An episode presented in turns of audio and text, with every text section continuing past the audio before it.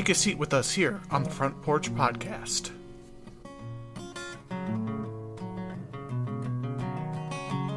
Welcome back to the Front Porch Podcast here on twitch.tv slash worldwide underscore wimpy. Uh, I'm here with Fred once again because, you know, this was kind of his brainchild, so I like to be able to introduce him to the crowd. How you doing, Fred? Well, thank you. I'm still breathing, Wimpy. What about you? I'm doing okay. Uh, a lot better than when I was Friday, but, you know, ebbs and flows of being alive. Yes, life has ebbs and flows. We have our good times and our bad. Good times, bad times. You know I've seen my share, but my woman left town with another man and she still don't seem to care. Or I still don't seem to care. I don't remember. Um, that would be Led Zeppelin, but you're too young to. I know I know that Led Zeppelin song, so don't Yes, all right. So, hey, i- inter- exciting news. Um, we have our first voice comments um, that someone left on Anchor. A former student of mine by the name of Jake left uh, two one minute comments on episode four. The, the young man has only just started listening to the Front Porch podcast, and he got to episode four. And uh, that was a discussion of climate change. If you haven't heard episode four, go back and listen. It's good. And Greta Thunberg and some other things. But uh, he made the point that people like to do fake governmental reports. They will use fonts that are very similar uh, and similar font sizes and things like that so that they they look like the real thing and then they hand them out to people you know convincing them this is what it actually said but then shockingly enough it doesn't really say that and when i figure out how uh, when we upload this onto um, onto the anchor site i'm going to try to put those voice comments in. So this will be a brand new thing for us. So uh, listeners stay tuned to the end and see if we get our first voice comments and more importantly leave some of your own. So there it is. That was my plug. And of course, those comments can reach us at the Front Porch Podcast fan webpage on Facebook as well. Our email, frontporchpodcast1 at gmail.com. We're on Twitter. Podcast Front is where you can comment on there. We are on Patreon, Front Porch Podcast. Uh, you can donate to us and make sure that we can kind of turn this into something that we can make a little bit of side money on, which would be awfully appreciated on both of our ends, uh, especially Well, yeah. mine. well I, I i could use a camera as far as that goes so that you know i could be live on this thing too someday. Oh, yeah. um, and and certainly i don't have the money for that now. For those who don't know yes we both live in poverty but it's okay. We both have computers. I mean when i say we live in poverty nobody's homeless okay? And i shouldn't talk about it that way. I do not wish to make light of anyone else's greater deeper poverty um, but you know i every month worry about rent and uh, you know i need food stamps if i'm going to eat and i eat a lot of top ramen and cereal so um, but i'm not complaining hey i'm alive and and i have uh, and i have a very nice computer that I, I and i only have it because when i retired at the end of 2016 or quit depending on who you listen to um, I decided for once in my life I was going to have a good computer. So I had pulled all of my uh, retirement money and I paid my nephew quite a bit of money to build me the ultimate computer. And this sucker just won't die. And so I'm very happy to have a really nice computer. Um, that's the only thing I have that's really worth anything, but boy, I love it. Anyway, go over to Patreon. It's Christmas time. Donate. We could use it. So. Um, all right, now what's our conversation today? What is our topic for today? Well, Fred, you mes- mentioned something yesterday, and I think our title says it perfectly. Robots. What are go. they?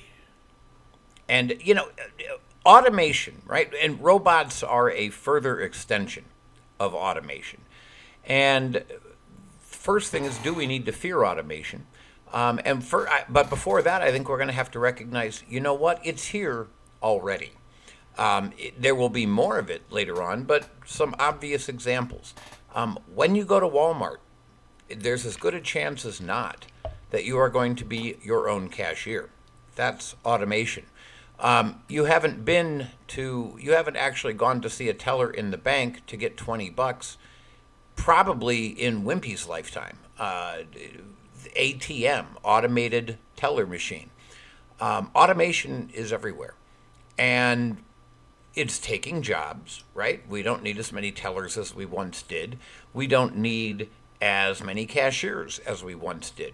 Wimpy and I used to work for a place where we sold uh, DirecTV to poor, unsuspecting souls. And it won't be that long before they wouldn't need us to do that anymore anyway, because we will, in fact, have software that would be indistinguishable from me talking to you right now. Um, it's not impossible, it's probable, and it's going to come. Um, is that a good thing or a bad thing? So let's first we have to admit it exists, and then, Wimpy, what do you think? Automation is this a good or is this a good or an evil or a mixed bag? Where are you on this? Well, my first question would be those voice automated programs that call you to try and resell you DirecTV. Do they say, with that being said? What that, that, they're a robot? yes. Do do do the robots say? With that being said. Ah, like you know what? I if I program them, you're damn right they do. Ah, uh, just throwing some. I, I have my somebody. own speech patterns, and I'm fond of them, and I have no interest in changing them. So, uh, well, everyone has their own cadence, and that's that's what's weird is that when it comes to automation, you're looking at basically the elimination of most manual labor when it comes to manufacturing. That's the biggest mm-hmm. thing. You know, cutting timber or making a car or doing something like mm-hmm. that. Uh, yes. I mean, most of the Western civilization has been that way. I, there's really only, you know, your second and third world countries are really the only ones that don't do that. So China, India, you're looking at those places that still in textile factories use the sweatshop kind of build to their business. Mm-hmm. Mm-hmm.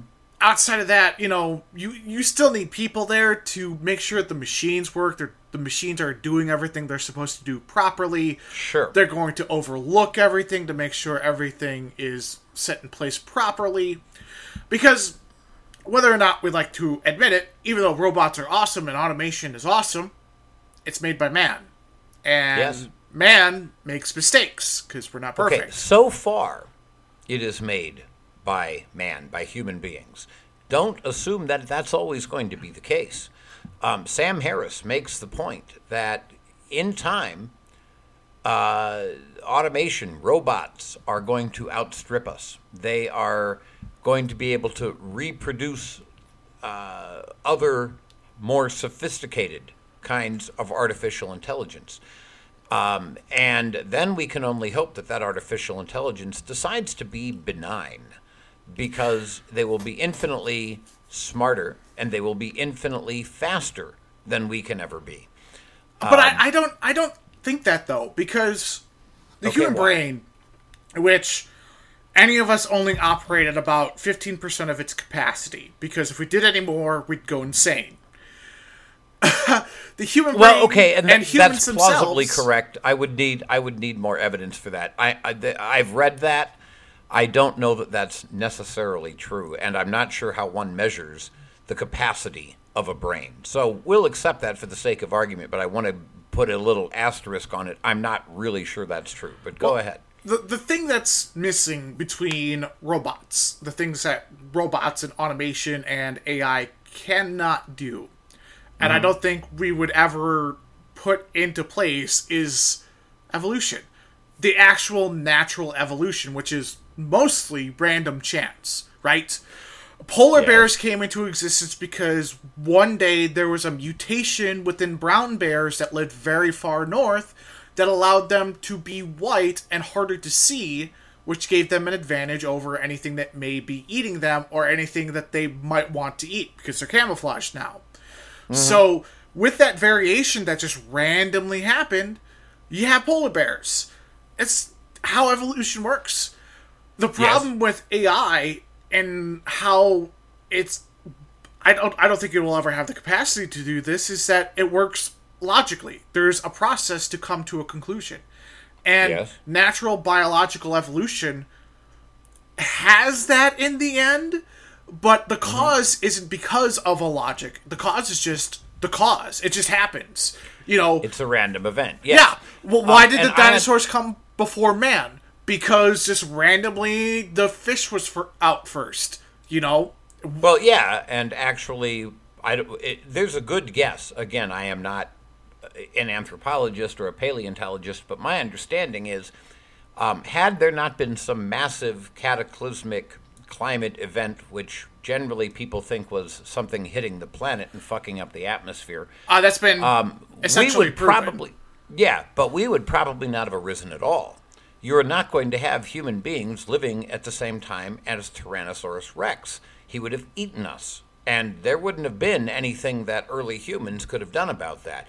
I'm not altogether sure that present day humans could do a hell of a lot about it. We'd have to hit them with nuclear weapons or some kind of shit like that.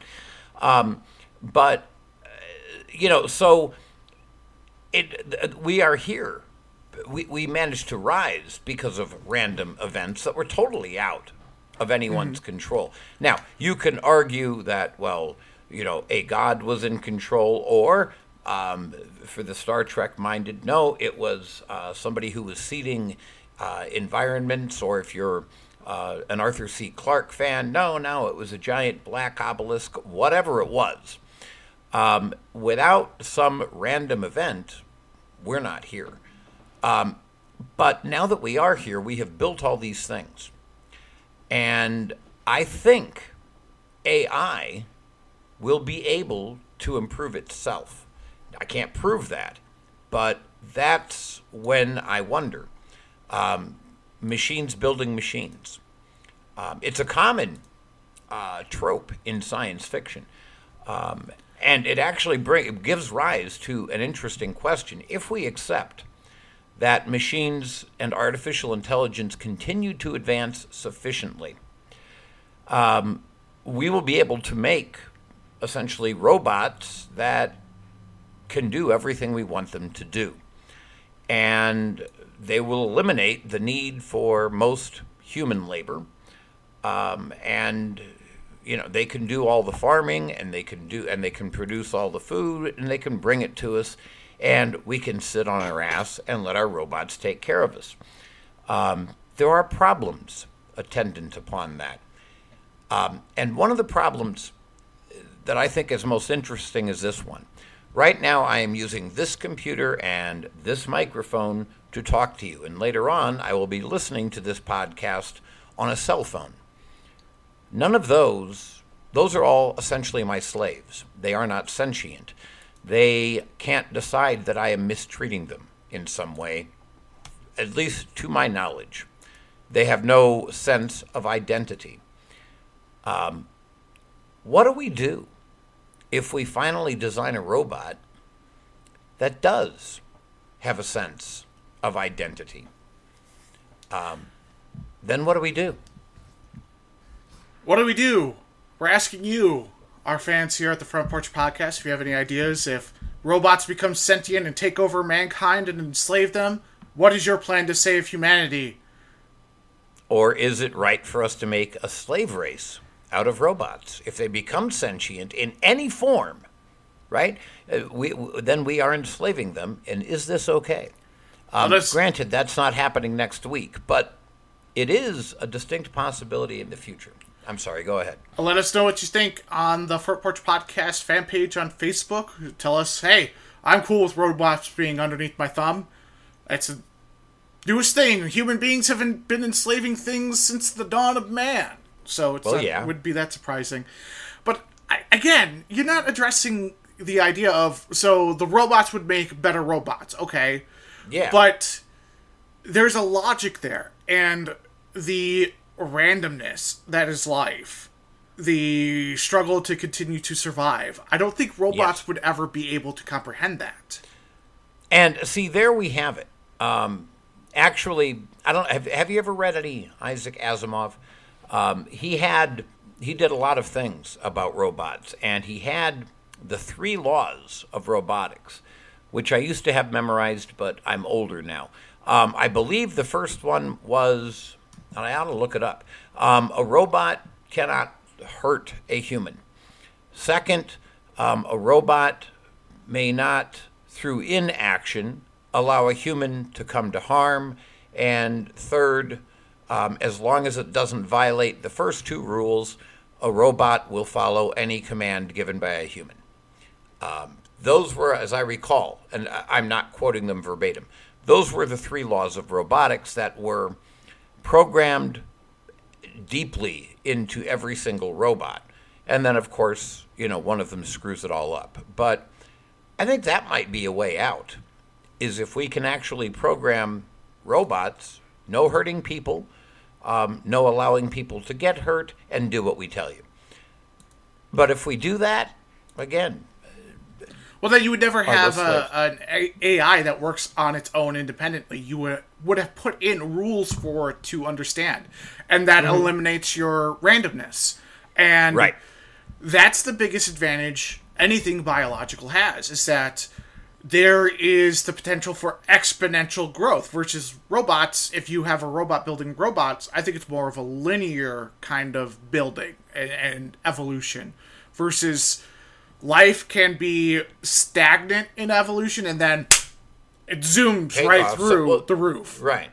So because conditions change just a little bit, but they change just enough to make this particular species suddenly become dominant. Exactly. Yeah. Uh, exactly. Uh, so uh, we're about to take a little break. Um, there is something I wanted to discuss with you, Fred, that I, I had been okay. reading about uh, about uh, taxation. I know we don't like to get super political on the show, but I was reading an article about how 20% of the Fortune 500 com- companies in this country paid effective tax of zero. Yes. And I think that's absurd and needs to be changed. And how and we, we lost seventy-seven billion dollars in tax revenue because they didn't pay any taxes. And we have a plan for that, which we can discuss when we come back. So, anyway, um, we will be back in just a few minutes. Um, remember, there's always somebody on the front porch. We'll see you soon.